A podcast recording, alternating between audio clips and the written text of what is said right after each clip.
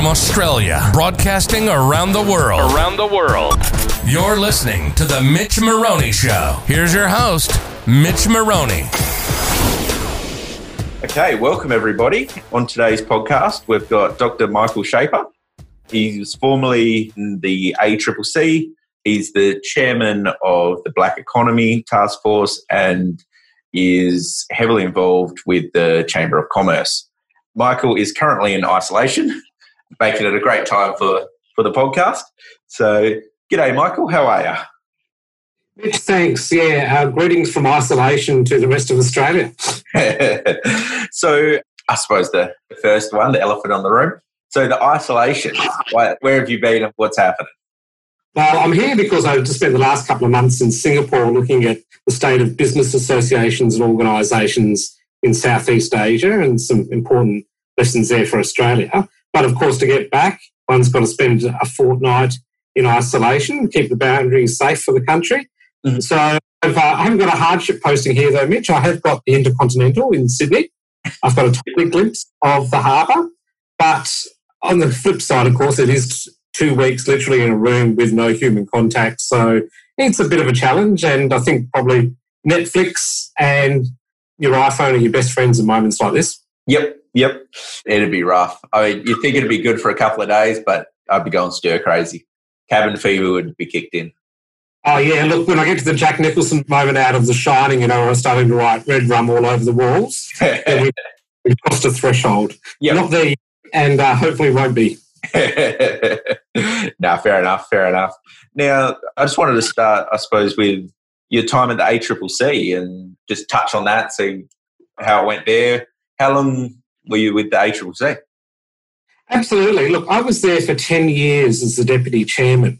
Australia's Competition and Consumer Commission is an unusual creature by world standards because it is both a competition agency. It's meant to make sure that markets operate freely and fairly, and it's got a stamp right across a whole variety of industries, everything from big picture ones like mergers and acquisitions right through to, for small businesses, especially issues like franchising, unfair advertising practices and the likes. Mm-hmm. It's also got a footprint in consumer area, and interestingly enough, small businesses are often regarded as consumers as well. It's not just you or I when we're operating as private individuals.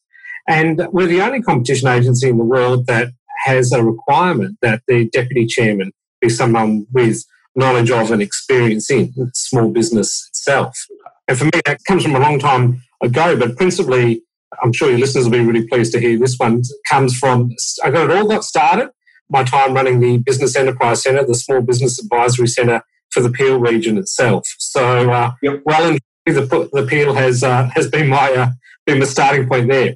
So look, the ACCC is a very interesting beast. Most people would have heard of it in some way or another.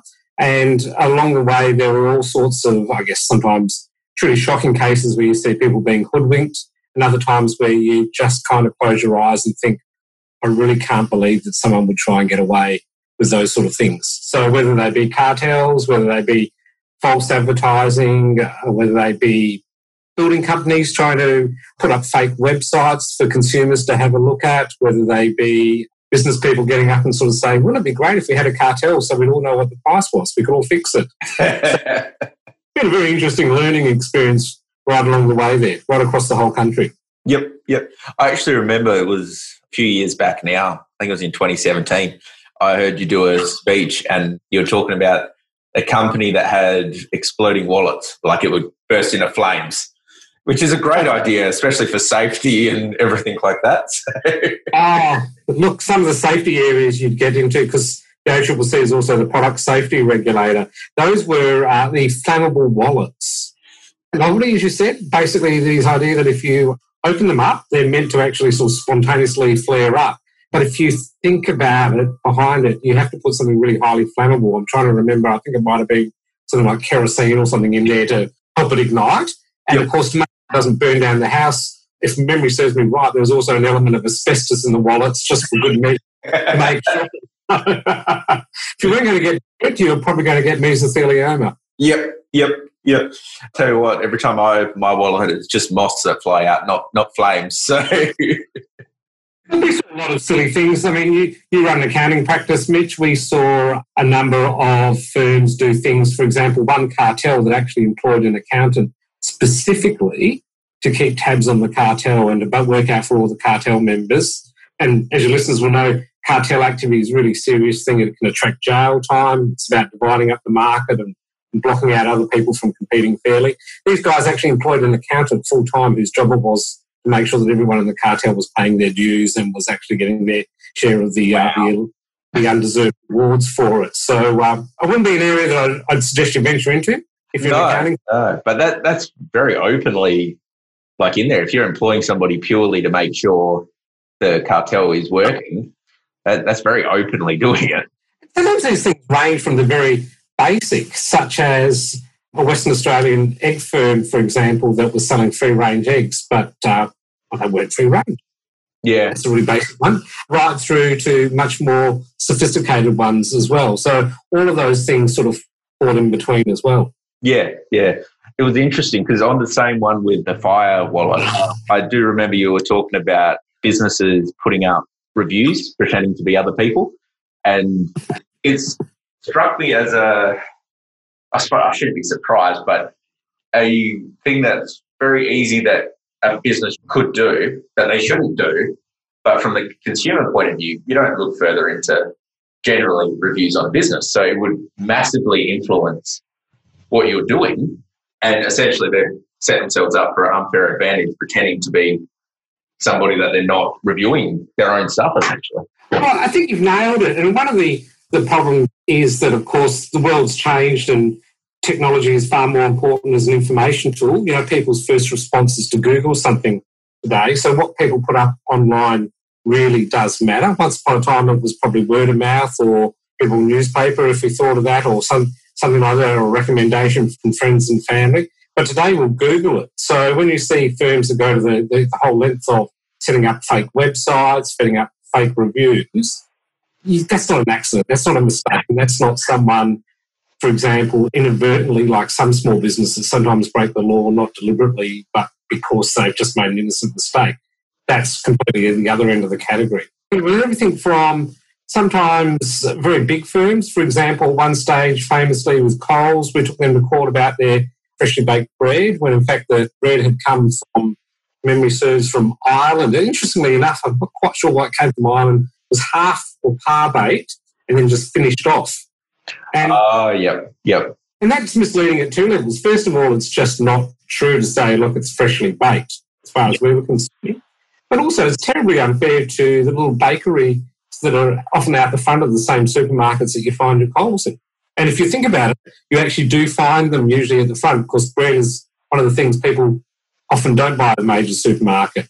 Then we had cases like the Nurofen pain-killing tablets, and they had different varieties for back pain, period pain, headaches, all the same one, just charged with different prices. So why would you charge, for example, why should female customers have to pay more for supposedly period pain Nurofen when it's exactly the same? It's a bioequivalent. It's the same thing. Same thing, it's purely a marketing cash grab. Like, there's no reason it would be different price. Yeah. Now, you need a bit of a local element of this too. For example, in Western Australia, the ACCC has an office here in Perth, and that's a fairly active one. It looks at a whole variety of issues. Sometimes you do need the local touch. For example, in the case of beer, we had Byron Bay Pale Lager, for example, which you think it was probably brewed in, I don't know, probably Byron Bay. Yep, that would be my assumption. Call me wrong, but it was brewed more than 500 kilometres away, and it was by a major chain. So those are the sort of ones where people think I'm buying a small boutique brewery, and you're not. You also have investigators who kind of go, well, I've just found this beer, and it's called Fremantle Lager, and it's being brewed in this place called Palmyra. Now, that's misleading, and it's like, actually, it's literally across the road from the Fremantle City Council boundary, so you know, maybe we won't worry too much about that one as well. So sometimes an element of common sense as well. The overarching thing is here is, you know, is the great Australian public and honest, hard-working businesses being cheated out by what people say and do. Yeah, exactly. And I think that comes to the heart of what the issue is. Like with all of the ones we've just mentioned, it's the consumer, the general public being cheated or conned into purchasing or not purchasing based on a third party. You know, and absolutely. Yeah, if it just happens to be across the road, yeah, I suppose technically it's out of the area, but you know, it's not a huge issue. But if, I don't know, say it was Carlton or something in Melbourne, and they're shipping it over to Fremantle and saying it's brewed at Fremantle, then that's a bit different. Another case in point, as Deputy Chairman met that occasion, I was Acting Chairman, and I had the privilege of being Acting Chairman both when the carbon tax came in and the carbon tax came out. Carbon tax created a lot of work for everyone in government on its way in and then on its way back out again. Yep. But when it came back in, which was about 2012, we were sitting there thinking about, you know, how do we make sure the message is very important there. There's a bit of a parallel to the introduction of the GST, which of course 20 years ago now, but making sure that when prices move because of a new tax system, that people are aware of why it's moving so they're not misled, so they're not effectively cheated out of why am I paying more now? It's not illegal to move your prices, but you've got to make sure you're honest about why you're moving them. So in that case, the West Australian actually broke this story where Brumbies had a manager of a Brumbies store had actually sort of sent a note out to franchisees sort of saying, look, we're going to move our prices, but the carbon tax is coming in, so why don't we just let them take the blame for it anyway? Yeah, I do remember that. That was, yeah. You're very careful what you put down in an email and send out to people. West Australia picked that one up, and then it quickly got a run in the Eastern States media as well. And but that was a really great case early up to sort of say this is the sort of misleading sort of stuff. So that one's more of an enthusiastic mistake. It's a long time in the past now. So you see all sorts of things in the Commission. Looked after franchising, which is another area that, of course, Mitch, no doubt you in your practice have dealt with, and certainly amongst your client base, really popular, but franchising's got its own set of rules and issues as well. Yeah, and it can work, but it really depends on the franchisee sort of dynamics. And even I actually had one, won't mention what franchise it was, but their entire business model from the franchisor that they were selling doesn't work. So it's not a profitable business model. We did a little bit of digging because the client was a franchisee that came on board and was struggling and stuff. We did a little bit of digging, and the franchisor was employed as if not owning it, but he had been investigated by the ACCC and fines had been laid against him, and he'd found guilty and he was banned from being a company director and, you know, all this sort of stuff. He then, you know, subsequently, and it's just a problem with the law of it, it was set up the company under his brother's name. His brother was the director and everything, but he still did everything. Then his brother got pinged, and now I think it was under his wife's name, the new one. Whatever it was, it was a shit show, in lack of better terms. And I mean, one of the big problems was that it didn't work. Like, from an actual business model that they were selling, it didn't work. But then there is other franchises, McDonald's, for example, whatever, that do work. And they've been around and established for a long enough time to prove that it does work. So, yeah, there is some franchises that are good. There's some that are bad. I suppose it's like all business. It's interesting because there can often be quite a power imbalance between the franchisor and the franchisee. And I think that's important where, like, you guys sort of come in and stuff. You're very right about that issue about power imbalance, because once you sign up to a franchise agreement, it is like a marriage in a sense. You need both parties. The franchisor needs franchisees on the ground, selling product, getting customers in, etc., to make it work if it's a legitimate franchise operation. And the franchisee, of course, is in some respects almost entirely dependent on the business model that the franchisor has and how well that is managed at the big picture as well as what they do at the ground level as well. Now, you can't obviously tell people what businesses you can and can't go into. I mean, it's a pretty fundamental right in this country that we're free to choose, we're free to try our hand, free to fail, we're free to succeed. Every year in Australia, more than 300,000 new businesses start up, about 280,000 other businesses close, and that's being part of an entrepreneurial economy, and you've got to kind of welcome that. But one of the things you do need to do is make sure that right at the outset, right up front, people have access to the information that they need to make a decision, that they get honest and accurate information. And I wouldn't want to be in a position where you'd have government agencies making a decision about what is and or isn't a legitimate business idea. For example, if we're in 1955, talking of McDonald's, and someone has also said, I've got an idea for mass producing identical hamburgers right around the planet, people would have gone, what a crazy idea, because people like to go to a local burger shop, but that'll never work, and no, you can't run that as a franchise because it clearly does work. Yeah. Encourage that innovation, but at the same time, there is a role to make sure, especially for those really mum and dad operations, the small businesses, and most franchisees are small businesses, that someone is at least trying to keep an eye to make sure that the information that's going out to them is honest and accurate, and where it's not, that people get picked up for it.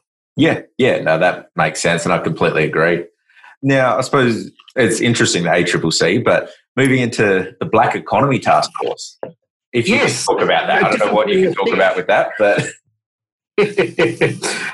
So the Black Economy refers to, it's also got a variety of other names as well, Mitch.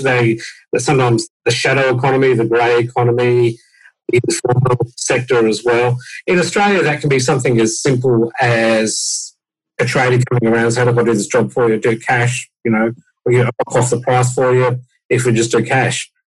And you can see that there's some of that goes on, But then again, the Black Economy can also refer to much, much more serious activities, and that includes everything from a really interesting one is illicit tobacco. That is a huge sector. The amount of illegally obtained tobacco that is shipped into this country is a real problem, actually. Really? And it's one that, it's a really interesting one. One that Border Force spend a lot of time working on, that the independent grocers, for example, the small-scale standalone grocery stores are particularly affected by this as well, because it basically undercuts the sales they make on legitimate tobacco as well.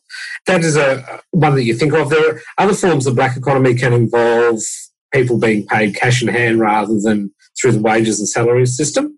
Yep. And also perhaps it can be even far more nefarious sort of stuff, like a bit of human trafficking and the like as well. So it does range from some of them, let's face it, you'd probably put in the innocuous category. Really, if you're paying your tradie a couple of bucks less, that is not as serious as someone who is moving drugs. Illegally trafficked wildlife is another one in Australia as well, with some quite horrifying consequences. Human trafficking, all of those sort of areas as well. They're the ones that obviously are the ones that have some real implications. So, as well as being the fact that in some cases it's also a great conduit for organised crime as well. Organised crime does exist in this country. So a couple of years ago, an initial inquiry by a committee set up by the federal government identified the Black Economy as being an issue and also made a number of suggestions as to changes for them. Some of those are already in place. Mitch, you may have noticed, for example, through your practice, that there are now some increased reporting requirements for some particular industries. Cleaning industries are one of them, and the such like. That's because the research seems to suggest that there are a couple of industries there where people are either being paid cash in hand or off the books in one form or another. Yep. There's also a more coordinated effort about illicit tobacco, because it was one of those areas that was falling into the cracks. Is it the police? Is it Border Force? There are a couple of other agencies as well. Which one of these is responsible for it? There's also been talk about whether or not we should be encouraging more people to move to cashless payments, because that makes it harder. Yeah. It doesn't remove the Black Economy, because Black Economy will continue to exist, and cryptocurrencies, for example, is a great example of how the technology affects the Black Economy, but it's a never-ending race. So, for example, one hand, technology enables cashless transactions to be done a lot more easily, which is, a lot of people say that's great. Well, some business operators say I don't like to handle cash. If it's cashless, I don't have to worry about money being stolen. I don't have to worry about my tax records. It all just in a good little flow seamlessly through. That's that was beautiful. Call on that one, But at the same time, technology also allows things like cryptocurrencies to exist that can also be traded across borders without any real trace as well. Yeah. You've been listening to The Mitch Maroney Show. Stay tuned for more.